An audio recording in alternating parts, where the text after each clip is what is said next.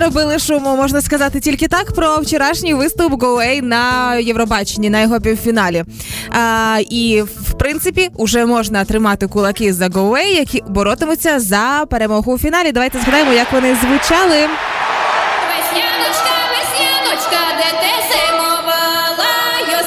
Причому в момент, коли вони співали приспів, в момент, коли почали співати, в момент, коли закінчили, зал зірвався виском.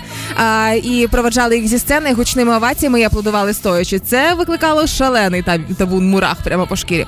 Але цікаве спостереження, що Україна виявляється це єдина країна за всю історію Євробачення, яка жодного року не залишилася у півфіналі. Ми завжди виходимо у фінал Завжди виходимо. Подожди, а сколько, сколько всего было там команд? Всего 100 с чем-то, да, участников? Е, ні, цього року їх буде 39 учасників. А, це всього, боротися. в общем, да? Да, це європейський А в конкурс. финал сколько выходит? 10? Е, у фінал виш- вийде 20, е, якщо А, не помиляюся. так- Учасників це буде у фіналі вже вирішено, хто і переможцем Конечно, стане. в полуфинале нельзя оставаться никогда. 37, 20 в финале, Але сколько? не всім так щастить, розумієш? Не всім абсолютно. А ми єдина країна, хто кожного року проходить. А мест еще нет, да?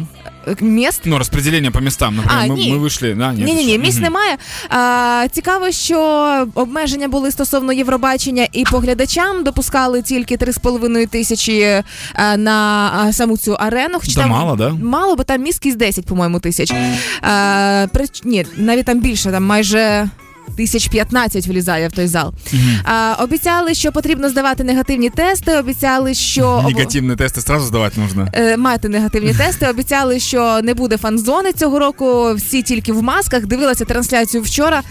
Або нас обманули, або вставляли відео із минулого року, з позаминулого. Тому що я бачила, як люди обіймалися, зривалися у фан-зоні. Я бачила жодну людину в масці, жодна Мгм. не була в масці. Тому не знаю, можливо, я щось неправильно зрозуміла. Нужно было тщательно смотреть на людей и замечать у них атрибуты прошлых лет. Ну, знаешь, там, если кто-то стоит со спиннером, то понятно, да. Цікаве спостереження, що оголосили, коли оголошували список всіх е, фіналістів із першого півфіналу, Да. Україна оголосила останньою. І ось цей момент інтриги він був такий затягнутий, але як вибухнула наша українська делегація, вирощали вереском. І кажуть фанати Євробачення, що так відбулося за рахунок того, що ми набрали найбільшу кількість балів, і саме тому нас оголосили останніми. Це не прямо точно, але подейкують про такий момент Слушай, ну, на самом деле, ребята же там остаются, да? Да, звичайно, до суботи. Суббота это уже финал-финал. Да. И в субботу будет уже е- евровиденский чемпион. Да. Если мы выигрываем, просто вопрос, Да. то к нам опять приезжает Евровидение. Нам опять нужно тратить денежку. Та перестань. Но есть возможность у нас с тобой вести что-нибудь на Евровидении, правильно? Конечно. Неплохо. Все вести на Євробаченні.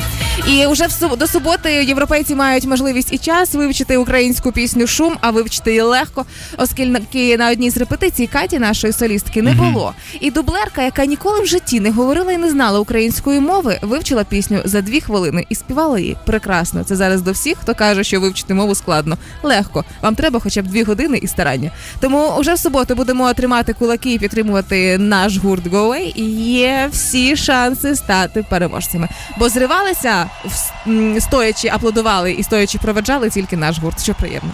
Все, отсылайте смс за всех. Я за вас уже отослал. Целую.